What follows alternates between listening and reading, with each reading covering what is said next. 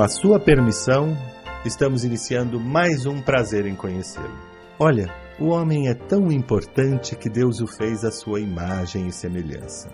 E é por isso que podemos afirmar que o maior espetáculo para o homem ainda é o próprio homem. Agora, no final do programa, você é quem vai julgar este convidado e decidir se realmente teve prazer em conhecê-lo.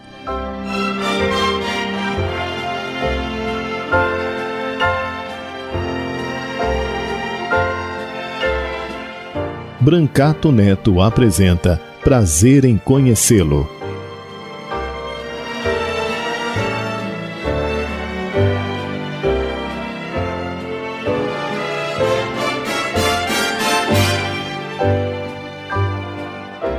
Bom dia, queridos ouvintes da Rádio 9 de Julho. É com grande alegria que nós estamos começando mais um programa Prazer em Conhecê-lo. Hoje nós temos um representante das artes, que é um representante da música, uma arte tão importante na nossa vida. Segundo Nietzsche, a, a vida sem música seria um erro. É Que bonita essa citação.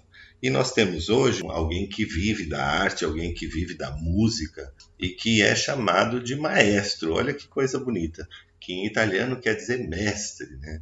Nós temos o nosso convidado é mestre em música. Nós estamos recebendo o maestro Renato Ernesto. Bom dia, maestro. Bom dia, Brancato. Bom dia aos ouvintes. Gostaria de agradecer por essa rica oportunidade de poder falando um pouquinho aqui do meu trabalho, não só meu, né? Mas como você mesmo vai falar daqui a pouquinho, da Banda Filarmônica de São Paulo. É um grupo né, que depois a gente vai especificar de onde veio, como tem acontecido, mas é, é um privilégio para mim estar aqui é, compartilhando dessa, dessa experiência com você e com toda a sua audiência. Obrigado, maestro. O privilégio é todo nosso. E eu queria que você contasse para gente, você é natural do Rio de Janeiro, né? Bem, Brancato. É, eu sou natural do Rio de Janeiro, é, da cidade de Tuque de Caxias, certo. Baixada Fluminense. Isso, conheço. E como é que você iniciou essa vontade? Como é que você descobriu que tinha vontade para a carreira de música? Foi por acaso? Não, não foi por acaso. É, a minha avó materna, é. ela era acordeonista, né? É, da que igreja.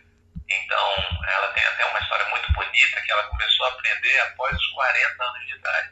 Que lindo, olha E, só. e aí ela tocava acordeon, tocava os hinos e aquilo ali eu ficava observando.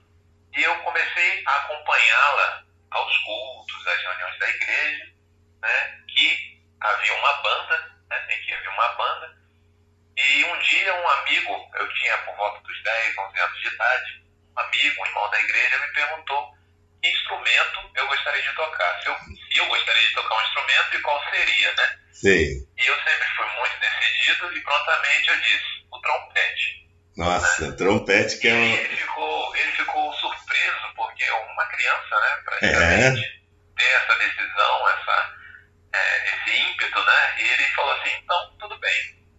Se você realmente quer, eu sou bancário, eu trabalho à noite. É. Todos os dias você esteja aqui em frente à igreja às 6 horas da manhã. E aí eu falei assim, não, beleza, eu vou estar. Porque, coincidentemente, na verdade é uma provisão divina, a É. escola onde eu estudava estava em greve. É. E aí, durante um mês, todos os dias, eu estava ali às 6 horas da manhã, esperando esse meu amigo passar para me ensinar. Né? E depois ele me confessou que às vezes ele tinha vontade que eu não estivesse. Só que eu era tão pon- pontual e tão assíduo, né? e tinha um desejo muito grande em aprender, que eu estava ali todos os dias. Então, em um mês, eu já comecei a tocar o meu primeiro hino em um culto. Puxa, um mês só, gente. Trompete, trompete é um instrumento tão difícil, né? De sopro. Nossa, requer tanta habilidade, tanto treino. É, é- é- é realmente surpreendente, né? Em um mês, uma criança tocar uma música. Pois é, o trompete, quem toca sabe, né? Nossa, É, disse que é um instrumento muito ingrato, é. porque é, como depende da formação de uma embocadura, o que é Embocadura é a maneira como a sua musculatura facial se adapta ao instrumento, no caso ao bocal. Sim. do instrumento, né?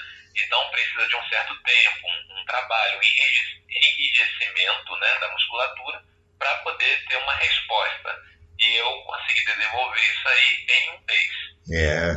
E uma criança que ainda é pequena tem que ter força, tem que ter sopro, tem que ter. Às vezes até o tamanho do rosto ainda é pequeno para o tamanho do trompete. Né? É, é muito difícil, os instrumentos de sopro são muito difíceis. Você já começou escolhendo um do, acho que um dos mais difíceis de todos. Né? E como a gente diz, Deus prepara nossos caminhos e a gente tem que fazer a nossa parte. Se você não tivesse aceito esse, essa proposta de todo dia, se tivesse faltado, se tivesse com preguiça, não teria acontecido essa, essa bênção, esse milagre, né? É verdade. Então a gente tem as pessoas sempre na nossa vida que ajudam, como esse esse amigo da igreja que se voluntariou. Poxa, você trabalhar a noite inteira e de manhã, quando sair do trabalho, ainda dar aula para uma criança Pois é. de graça. É a sua contribuição, né? É, não é, não é qualquer um, a pessoa está cansada e tudo. A gente tem sempre na nossa vida várias pessoas. Deus, as pessoas que Ele coloca ao nosso lado para exercer, né, pra, como instrumentos, e a nossa parte que tem que ser feita, né, verdade. maestro? Nossa, acordeon também é um instrumento muito difícil de, de é tocar verdade. né? Para quem começou tarde, é um instrumento muito difícil, porque ele tem muita, ele requer muita habilidade. É muito difícil mesmo. A sua avó tocava acordeon. Deve ser, deve ter uma certa vocação genética, né, para música. Eu Acredito que o sim. ambiente, né, ela teve a influência de outras pessoas. É, maestro, mas eu acho que também tem uma vocação natural, né? Há crianças que Ah, nascem com aquela facilidade, com aquela, com aquela facilidade, É verdade. mesmo com, com aquele ouvido, tem algo mais. Claro que o esforço é necessário, o treino, mas deve haver também essa, essa habilidade natural, essa tendência. É, né? até porque eu é, tive dois irmãos, né? E só eu me dediquei à música. Então, É, isso comprova de que comprova que existe também essa afeição natural, né? Existe. Essa inclinação, tendência para as artes, né? criança, você já achava que seria um, um músico ou era só uma, um hobby, era só um... Então, é, como eu comecei ah, assim na igreja, eu estava na igreja e tudo mais, é, os amigos, eu tinha muitos amigos que já eram musicistas, já eram músicos, então isso aí me incentivou, né? Ah, por volta dos 20 anos, 20 anos de idade, eu prestei o vestibular para a Universidade Federal do Rio de Janeiro e eu tive êxito no vestibular. Mas não sei se você sabe, Brancato, que se você for fazer faculdade de medicina, você faz vestibular. Se você passar, você entra. Sim. Mas para você fazer música, você faz o vestibular. Se você passar, você ainda tem uma prova. Ah, não teste sabia. De habilidade específica. Puxa vida. Então eu fiz o teste, eu fiz a- o vestibular, passei. E na hora de fazer o teste de habilidade específica, É. eu não tinha uma técnica, eu não- nunca tinha estudado numa escola formal, né? Sim. Apenas é, na igreja, né? Com os amigos e tudo mais. Então eu tive uma certa dificuldade é, na hora do teste. Só uma parte. É, o teste da habilidade, você que escolhe qual vai ser o seu, a sua, o, o instrumento que vai tocar para o teste. Isso, no momento da inscrição no vestibular, você se inscreve. Sim, Música barra trompete, música barra clarinete. certo.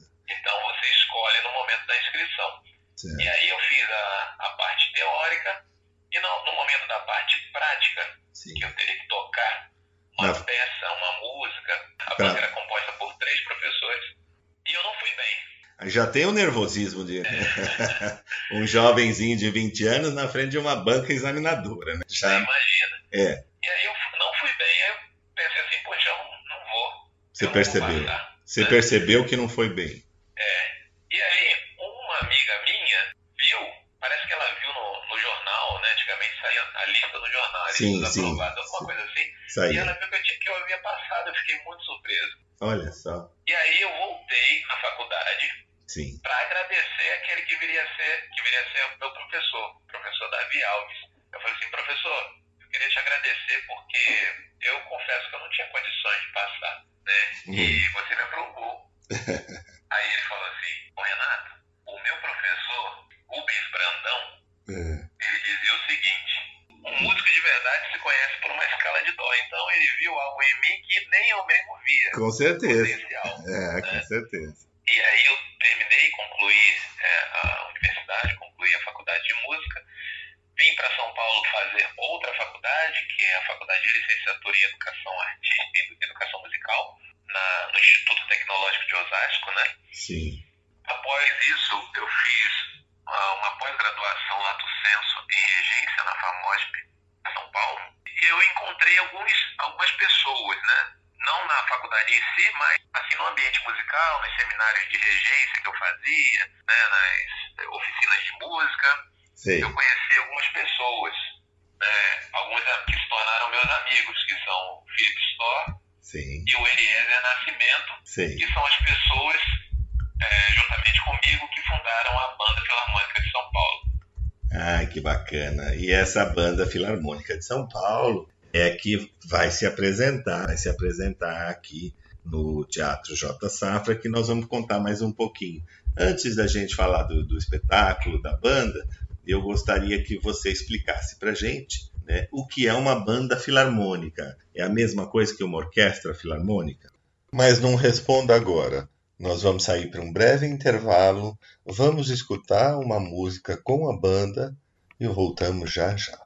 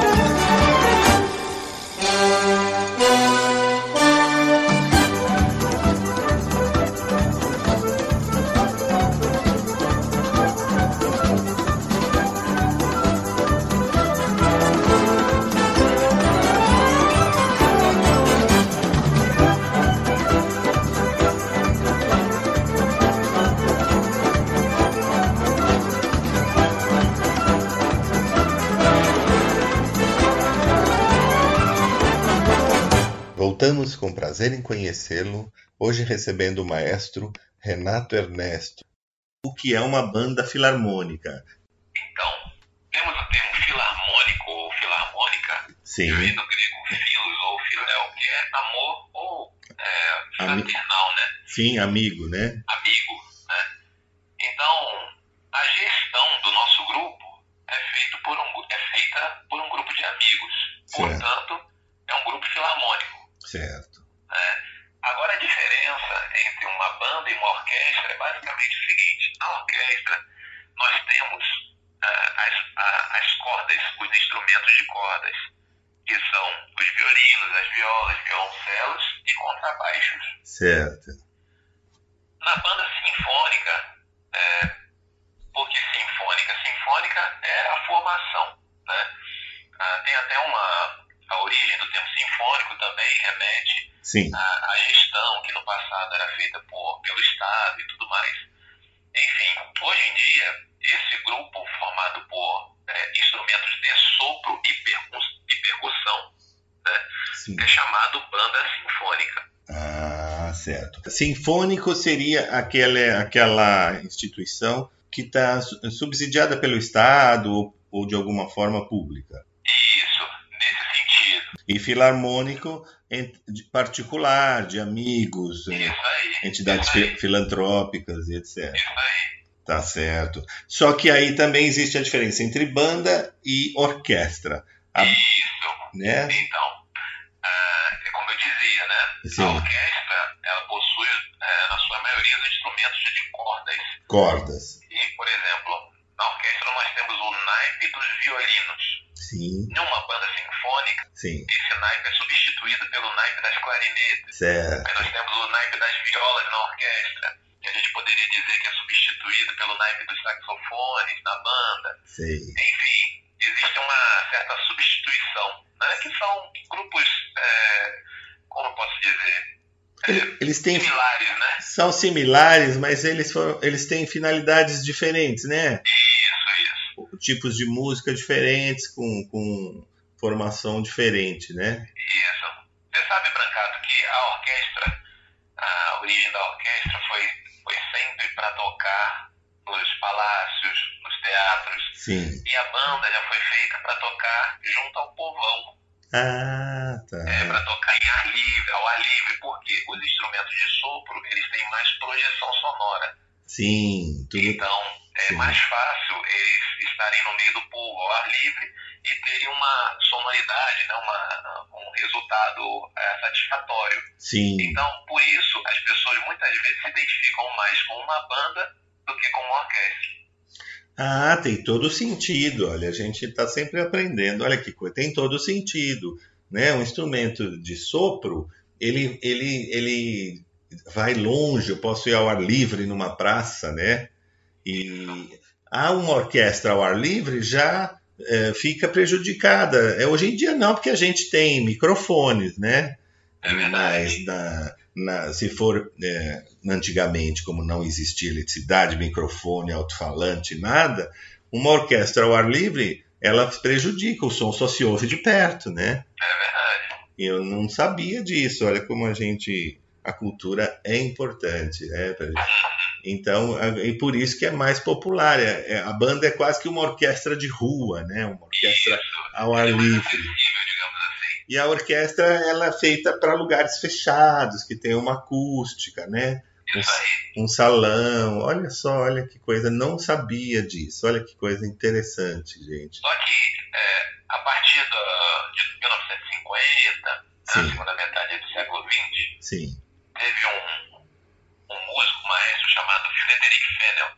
sim, Ele pensou assim, poxa, a banda não é feita só para, não deve ser só para ambientes externos. Eu vou colocar essa banda dentro de um, de um auditório, dentro de uma sala de concertos, e sim, eu quero uma sonoridade semelhante de uma orquestra. sei. E aí ele introduziu a banda nos teatros. E Sim. aí é, tomou-se essa configuração, essa nomenclatura de banda sinfônica. Ah, que coisa bacana. Porque aí ela já pega a formação original e acrescenta, né? Isso, Para para o tipo de, de local, para baile, né? Para a sua finalidade. E aí ela fica melhor ainda, né? Uma banda sim, com certeza. melhor ainda. Tudo tem um porquê, né? Uma finalidade, né? Isso é muito importante. E eu queria que você dissesse para nós, então, você encontrou esses amigos, né? E, e, e descobriu ou conheceu.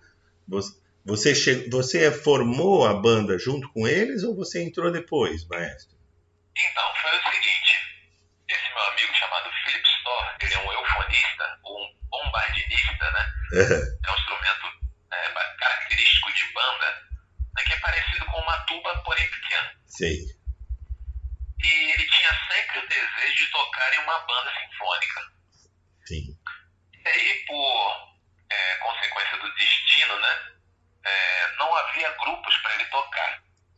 Sim. E aí pensou assim, poxa, o que, que eu vou fazer? Não, não vejo mais nenhum grupo em que eu possa tocar meu instrumento. Então, eu vou montar um grupo para mim.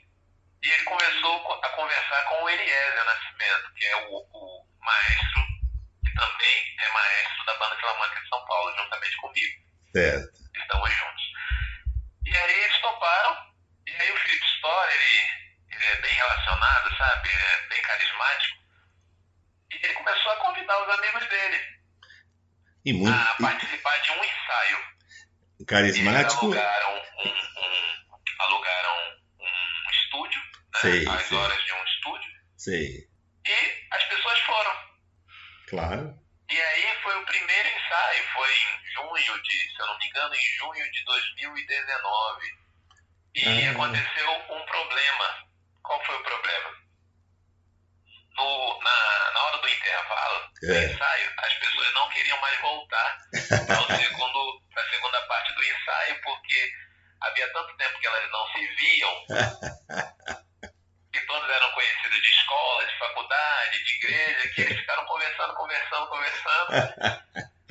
Mas enfim, voltaram e a banda está aí até hoje, porque essas pessoas elas se sentiram tão bem, tão bem acolhidas é. pelo ambiente da banda, né, que estamos aí até hoje, tem dado super certo. E que coisa bacana, né? Ele não tinha um, um local para realizar a sua atividade, seu sonho, aí ele, né, com cara e coragem, resolveu montar uma banda para poder tocar, né?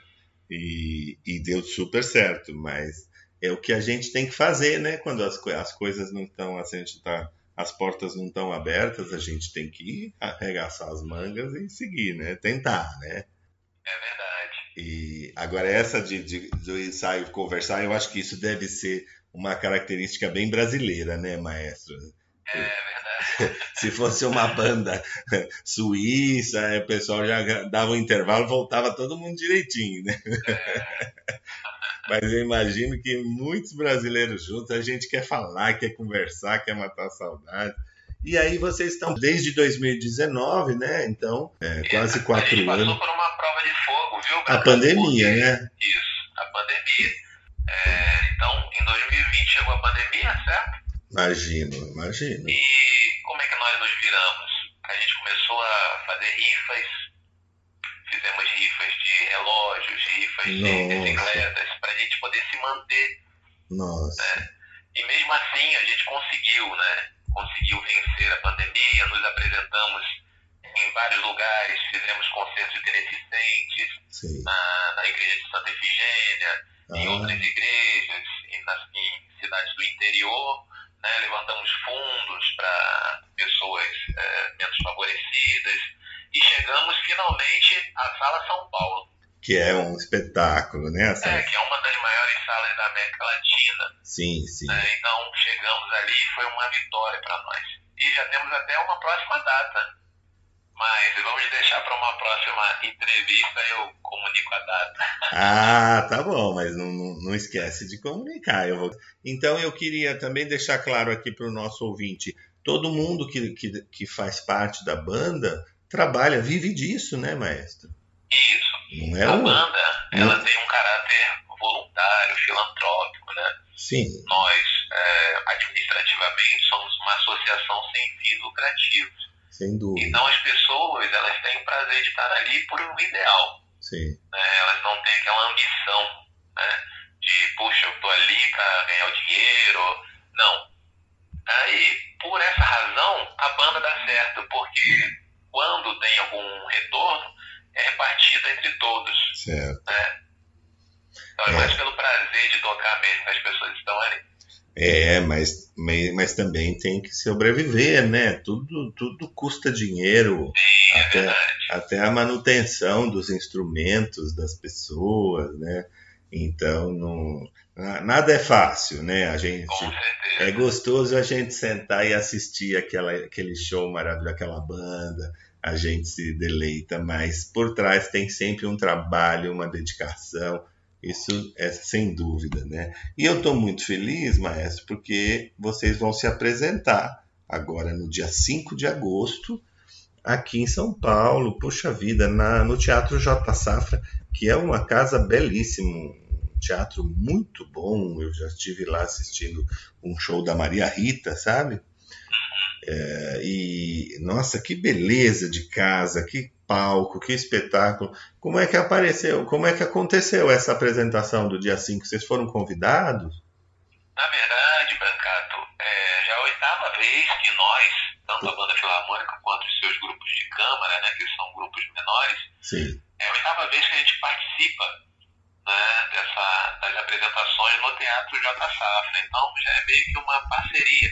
Que bacana. E a banda faz tanto sucesso, é. eles estão sempre nos convidando. Que maravilha. É, uma vez, acho que a, a, a, penúltima vez que nós estivemos lá, nós temos o recorde de, de, de vendas de ingressos. Olha só, que é, lindo. Então é sempre uma grande atração. Eu até é, encorajo você que está ouvindo a poder também fazer parte, né? Participar claro. desse, desse concerto.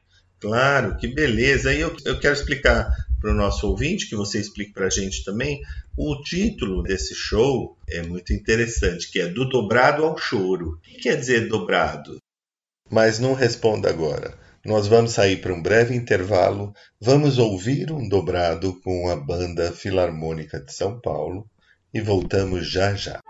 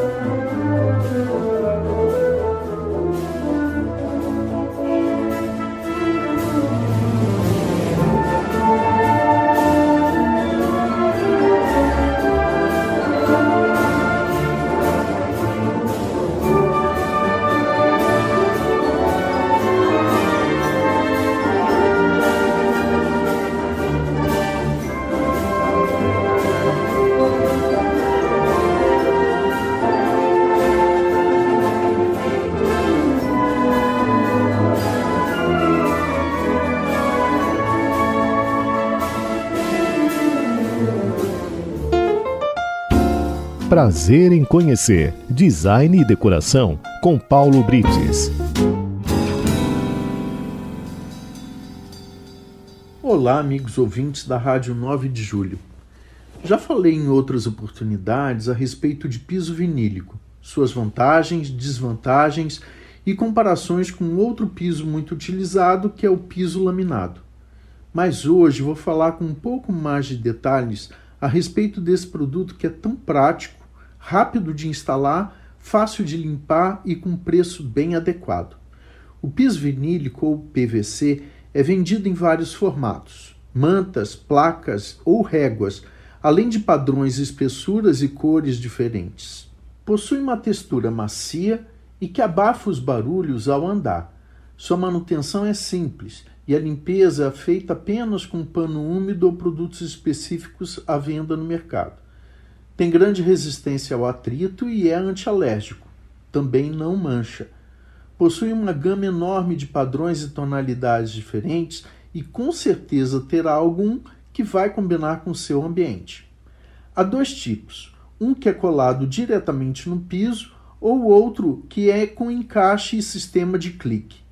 O colado é um pouco mais resistente à umidade, mas o piso clique você pode desmontar e levar para outro lugar, uma boa vantagem para quem alugou um apartamento e depois tem que entregá-lo com um piso original.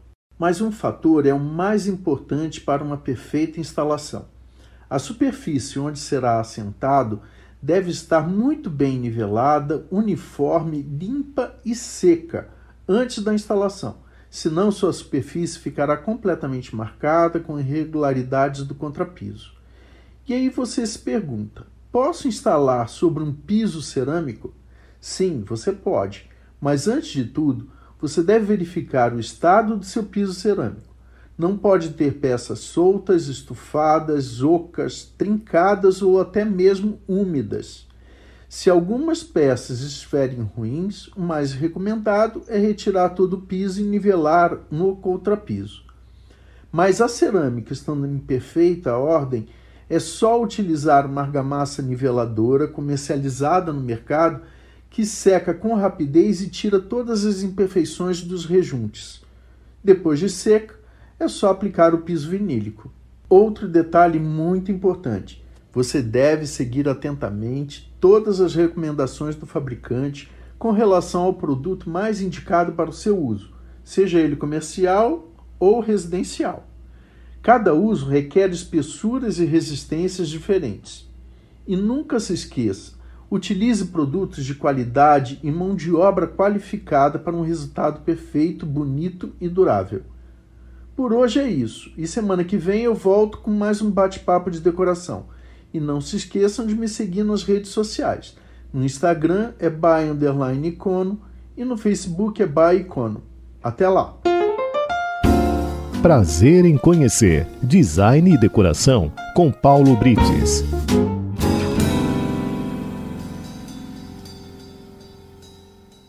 Voltamos com prazer em conhecê-lo, hoje recebendo o maestro da Banda Filarmônica de São Paulo, Renato Ernesto. O que quer dizer dobrado? O dobrado, Brancato, é, é um gênero musical. Sim. Como é que ele surgiu? Sim. Nos quartéis existem basicamente três modalidades de, ah, de andadura, né, ou de marchas. Mas, Existe o passo de estrada, que é o andar normal, que vai de 60 a 80 passos por minuto. Existe o passo dobrado, hum, né, que é o quê? É o dobro de 60, que é 120. sei, 116, 120 passos por minuto. sei. E o passo acelerado, que é uma corrida, né, que Ah, vai aí 140, 160 passos por minuto. Para que o soldado possa marchar, é necessário uma música, uma cadência. certo. né? E a música que faz o soldado marchar é justamente o dobrado. O dobrado. Ah, que interessante. Porque a música ajuda que todo mundo marche igual, né? No mesmo, Isso, no mesmo ritmo, no mesmo tempo, né? isso aí, ela dita a cadência, né? Que é a Exatamente. cadência, ou o, o ritmo. É verdade. Assim como nos esportes que tem, como o timoneiro, por exemplo, né? No, no remo, que ele dita também. é, ele vai dizendo, é, ditando o, o ritmo para todo mundo. Que coisa, então, é, então tudo tem um, né, a gente às vezes assiste um desfile, uma música militar, a gente acha que, nossa, pôs a música para ficar mais bonito. Não, mas tem um, tem uma, tem tem um um, lado coisa. né? exato, tem um papel. Essa música vai ajudar. Tanto é que a gente quando vê às vezes eh, jovens treinando, eles às vezes treinam cantando, né, com marcha correndo na rua, em treino assim. Às vezes eles ficam cantando aquela, aquele verso, porque é para entrar todo mundo na mesma cadência, né? Isso aí. E do dobrado ao choro, Brancato, é porque o dobrado é um, um gênero musical assim mais rígido, é, Sim. mais duro, né? Digamos assim. Uma- é uma marcha quase, É uma né? marcha, né? É, E o choro já é algo mais, é, mais livre, né? O choro sim, surgiu aí é, no final do, do, do século XIX. sim, né? Então, os músicos cariocas, eles tentavam reproduzir os, os shots, ah, a- as Polca. falsas, né? E meio que de ouvido. Então, rolava uma certa improvisação. Então, esse título, Música Brasileira do Dobrado ao Choro, sim. ela demonstra, ou quer, quer demonstrar, a versatilidade de uma banda. Sim, Uma claro. banda toca algo até, desde algo marcial até algo mais livre. Então, Sim. uma banda é bem eclética. Bem, é quase do, do Iapoque ao Chuí. Isso. Bem, desde o dobrado até o choro, isso aqui é o talento dessa banda que tem essa, né, que, que tem essa vocação, essa, essa habilidade, né? Porque não é fácil, né? Tantos tipos diferentes, com instrumentos diferentes. É muito bonita a apresentação, realmente deve ser um show muito bonito. E, e eu queria que você falasse para mim qual que é o repertório do show. Ah, então. É música brasileira, né? Como a gente já falou, do Dobrado ao Choro, Só mas brasileiro. é só música brasileira. E os compositores, assim, eu dou um destaque para o, com- o compositor José Cecino da Que é o Sim, mestre Duda de Pernambuco. sim, É, esse compositor ele é especialista em compor suítes. O que sim, são suítes? São um conjunto de danças, né? É um conjunto de danças. sim. E ele coloca ali é, baião, coloca valsa brasileira, coloca frevo, né? Então é algo bem agradável e é uma música sim. que, apesar de você de repente nunca tê-la ouvido, você se sente abraçado por ela. Ela é bem familiar, ela soa bem familiar por ser algo da nossa gente, né? Que traz a, meio que Sim. a essência do, da cultura brasileira. né? Então vai ser muito, muito interessante. E tem uma coisa, um detalhe também, que É. uma, das, uma das músicas, uma das suítes, chama-se Suite Monetti. Sim, Monetti é uma marca de instrumentos Hum. É, representadas por um artista chamado Charles Schuluter, Hum. dos Estados Unidos. Sim. E o, o maestro Duda, ele fez uma homenagem ao Charles Schuluter, escrevendo essa suíte, chama-se Suíte Monetti. E ela é solada por dois instrumentos, que é o trompete e Hum. o trombone, juntamente com a banda. Ah, Então nós teremos a presença do trompetista Lino Martins e do trombonista Jon- Jonathan Xavier, que farão os solos da suíte Monetti. E é bem legal, bem interessante. E outro detalhe é o seguinte, que é, o mestre Duda, ele coloca os ritmos lentos, os andamentos lentos, é, as, as partes lentas, é, é como se fosse um lamento do povo do sertão nordestino sim, né, sim. que muitas vezes é assolado pela fome, Ah, pela sim. seca, né, então você consegue sentir aquela carga emocional em cada movimento lento. E os movimentos mais rápidos são as festas, que É. é, o frevo, o baião, então é muito interessante mesmo. Que bacana. Eu estava vendo aqui, tem também, tem música também do Hermeto Pascoal, né? Sim, sim, tem o bebê de Hermeto Pascoal, que é um é, com arranjo de Hudson Nogueira, né, que é um saxofonista e compositor muito renomado aí no, no âmbito das bandas, né, também é muito interessante e está no ouvido do povo, né? É, poxa vida. Suíte Nordestina. O Tico Tico no Fubá, que foi a primeira música que nós escutamos aqui. Do É a cereja do bolo, Ah, quem que não gosta, né, de Tico Tico no Fubá? Que coisa, como é que uma música. Eu acho que o Tico Tico no Fubá, ele- eu não sei, mas eu acho que ele representa o Brasil no mundo, né? Com certeza, inclusive, é, esse arranjo é, foi feito por um, por um japonês. Nossa. É. Porque Quer quando, quando eu ouço, ele abraçou, né? quando a gente tá, ouve um Tico Tico no Fubá, onde quer que esteja, a gente já é Brasil. E eles também, né? O mais bonito é isso, que os estrangeiros também associam a nossa, essa música ao Brasil. É, é- é inexplicável isso, né? Esse sucesso, É verdade. essa. A- é- é- é- olha o poder de uma música, que você ouve uma música e ela te ela remete a um país inteiro. Eu adoro Tico Tico no Fubá. O Além, nome do arranjador é Naohiro Iwai. nossa senhora, é no- isso é nome de lutador de jiu-jitsu. Mas eles são bons, sim, eles são, eles né, também têm grandes músicos. E é- dizem que o Tico Tico no Fubá é uma música difícil para tocar. É verdade, maestro? É verdade.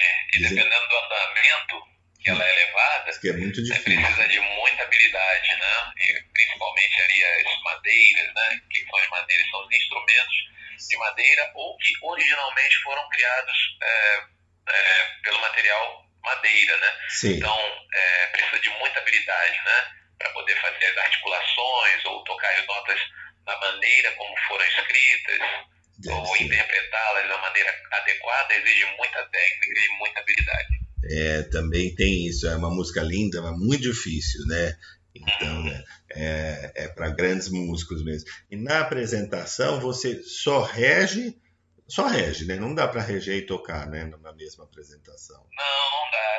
É impossível, a não ser que você passasse a regência numa música, né? Para um outro maestro e fosse tocar, Isso. né? Você sabe que existem até algumas orquestras de câmara, né? Chamadas orquestras de câmara, Sim, que ali o, o violinista ele é o maestro. sim. Né? Mas não é o caso da banda, não. Na banda é Não mais dá. incomum isso, né? É, não, não, a gente nunca vê. Às vezes num show, né? Às vezes até editado num show de TV, a gente eu já vi um maestro, mas aí ele se retira, né? Como você disse, é, passa a regência para outro maestro e aí é um número só, apenas uma música. Isso. Mas é, mas não dá, né? Porque seria que ter, é que, é, mas você gosta mais de tocar ou de reger?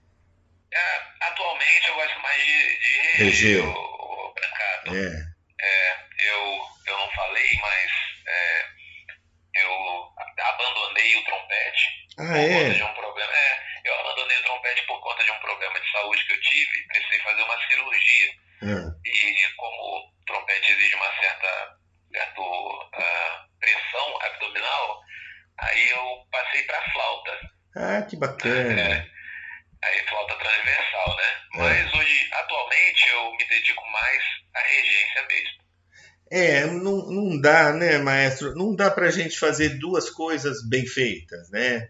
É, você reger e tocar são, são, é, são semelhantes à mesma área, mas exigem treinamentos e dedicação diferente.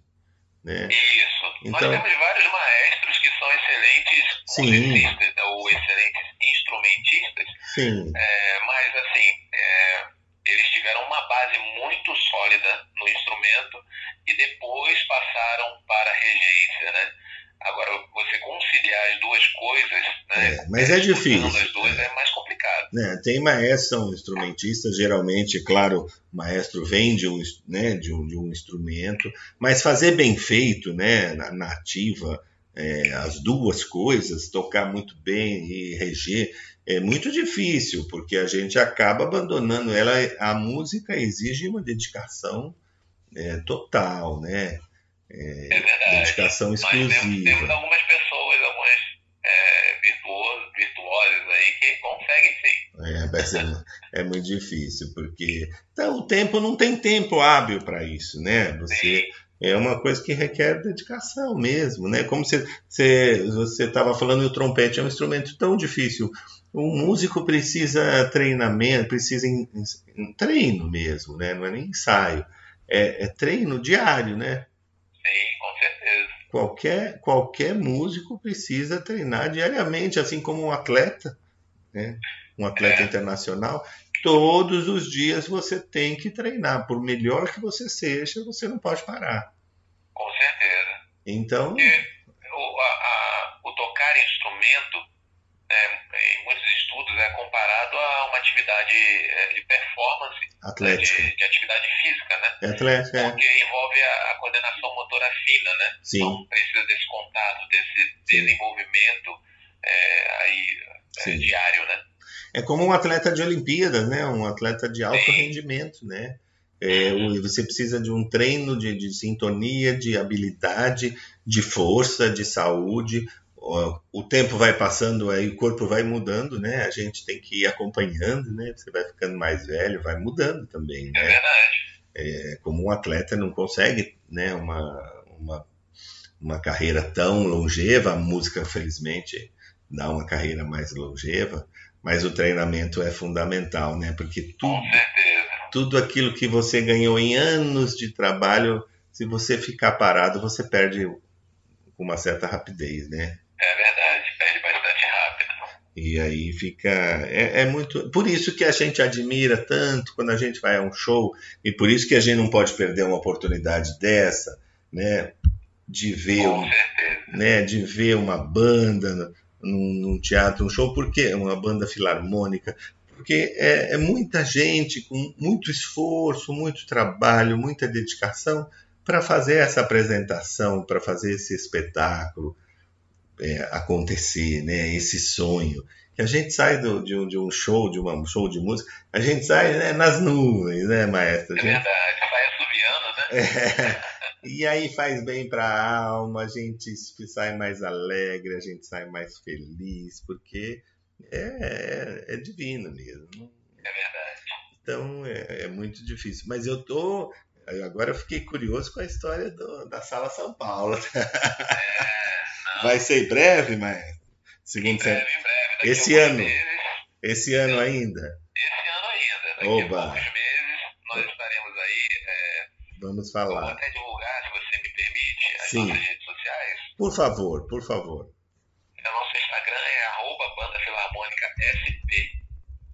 E aí lá nós temos toda a, as próximas programações, a programação das próximas apresentações, né? Sim. E eu também gostaria de uh, anunciar aqui o site é, onde podem ser adquiridos os ingressos. Por favor. Posso?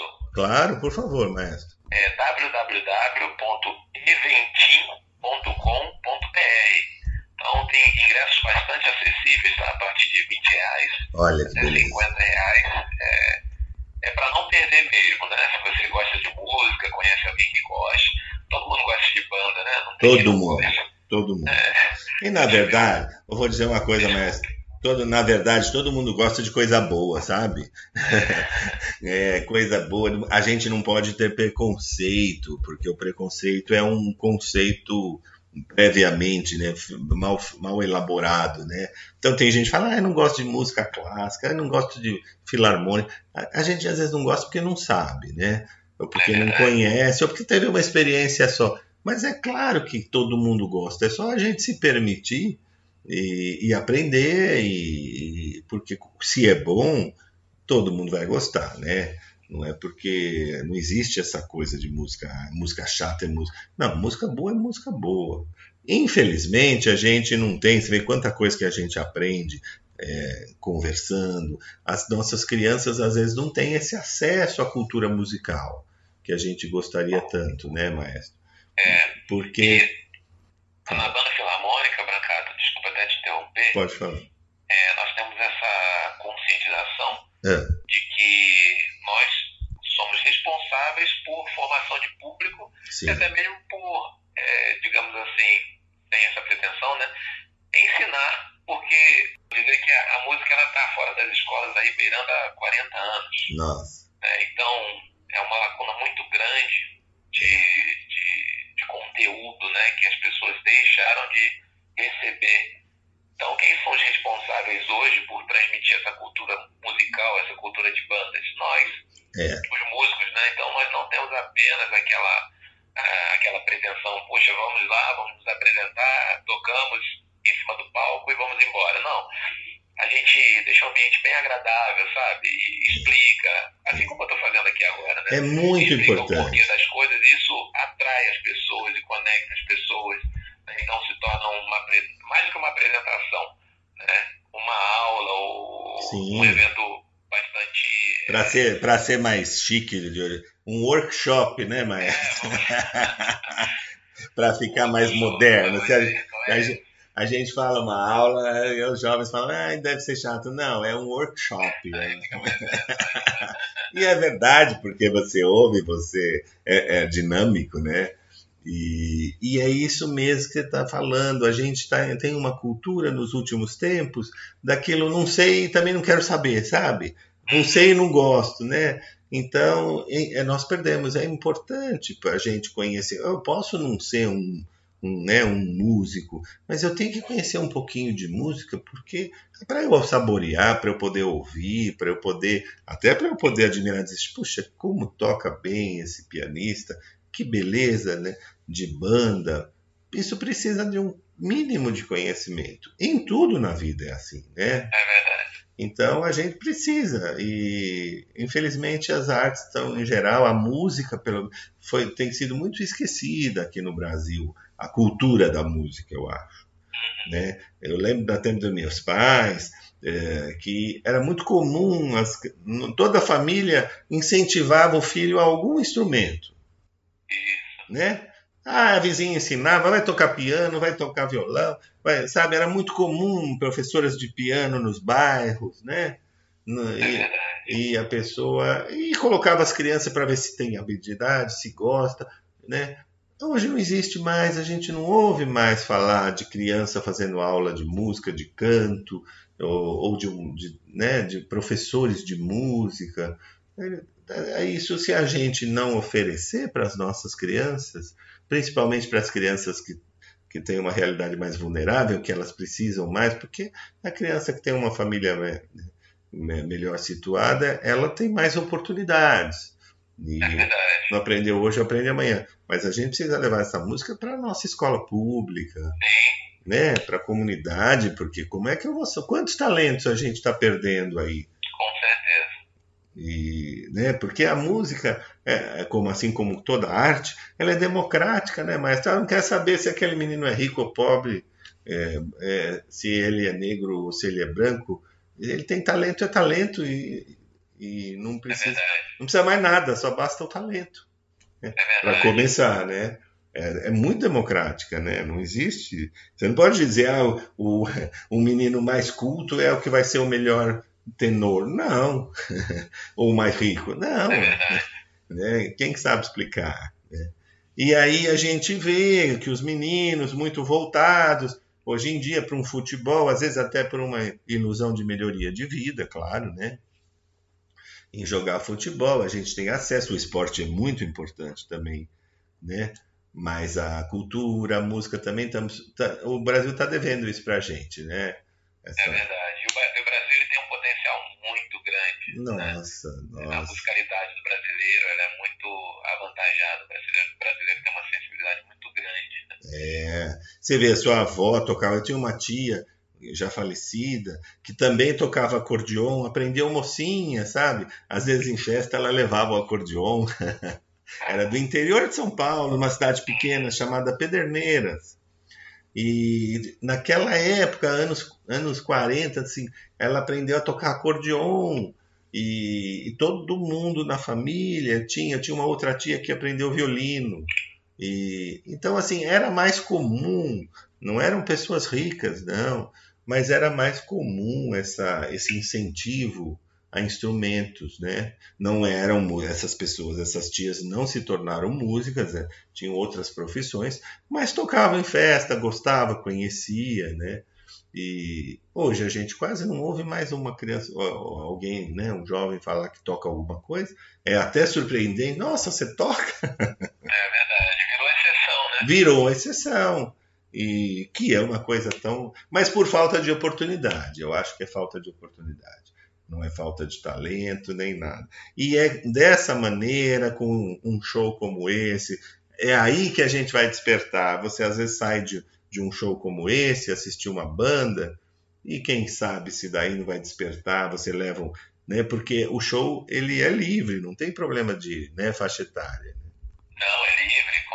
Então vamos levar, vamos assistir, é, vamos assistir, vamos levar seu filho, seu sobrinho, seu neto quem sabe de um show sai a criança, nossa, adorei, eu quero, quero aprender. Adorei, né? Adorei aquele, nossa, aquele instrumento violino. Quem, acho que eu, tenho vontade. É assim que, que a gente passa a cultura, né, para os nossos pequenos. É verdade. E teve um educador musical Sim. chamado Murray Schaefer. Sim. E ele tinha uma frase. É. A frase dele era a seguinte: Não se tem pálpebras nos ouvidos. Ou seja, eu posso até fechar os meus olhos a deixar de ver alguma coisa, mas eu não consigo deixar de ouvir os meus ouvidos. Então, a música, ela, ela captura as pessoas.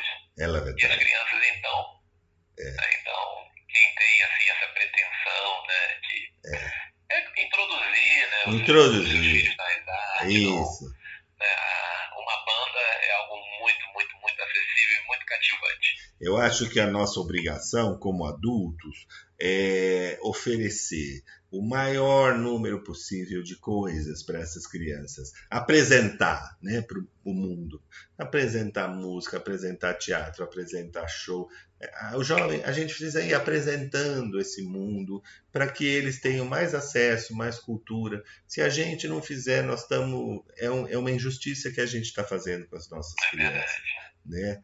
E isso que você falou é uma verdade, né? Que até, até no lado negativo, uma musiquinha que a gente chama de chiclete, quando ela entra, a gente não consegue se livrar daqui. Quanto mais uma música boa, né? né? Às vezes a gente ouve uma música achando assim, meu Deus, eu não consigo apagar essa música chata da minha garganta. É verdade. Então você tem razão, a música a gente não consegue evitar, né? E, é verdade. e realmente a gente faz um trabalho aqui na rádio, nosso programa é esse, é de, dessa divulgação de arte, de teatro, não precisa forçar. Também é errado a gente forçar uma criança. Eu quero que você aprenda piano, não, porque o meu sonho eu não consegui. Não é assim. A gente apresenta né? é verdade. e vai deixando os talentos acontecerem e eles certamente acontecerão. Maestro, eu vou pedir licença para um breve intervalo. Vamos escutar um trecho da Suíte Pernambucana de Bolso e voltamos já já.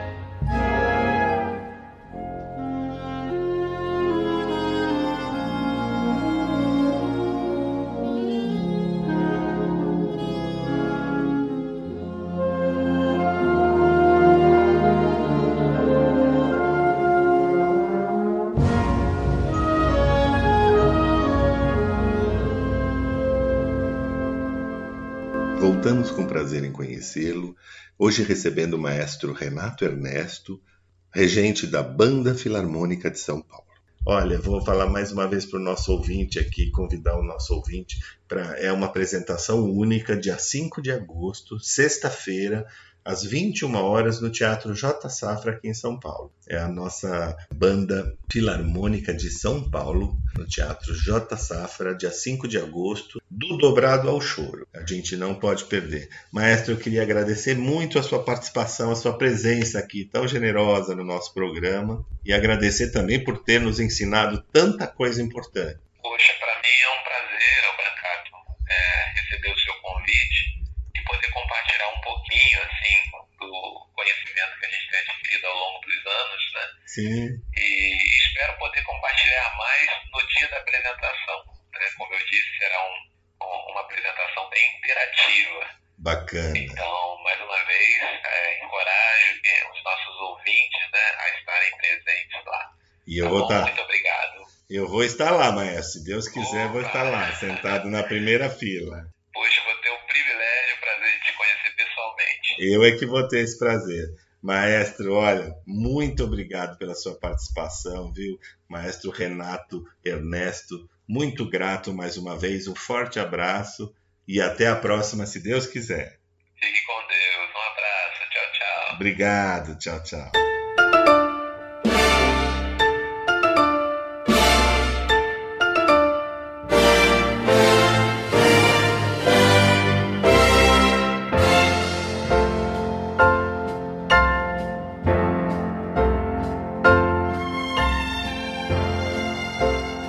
Chegamos ao final do prazer em conhecê-lo de hoje.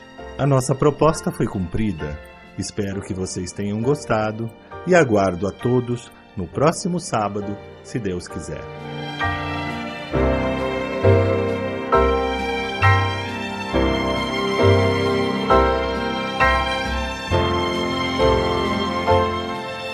Prazer em conhecê-lo, com Brancato Neto, todo sábado, das sete e meia às nove da manhã. Porque o maior espetáculo para o homem ainda é o próprio homem.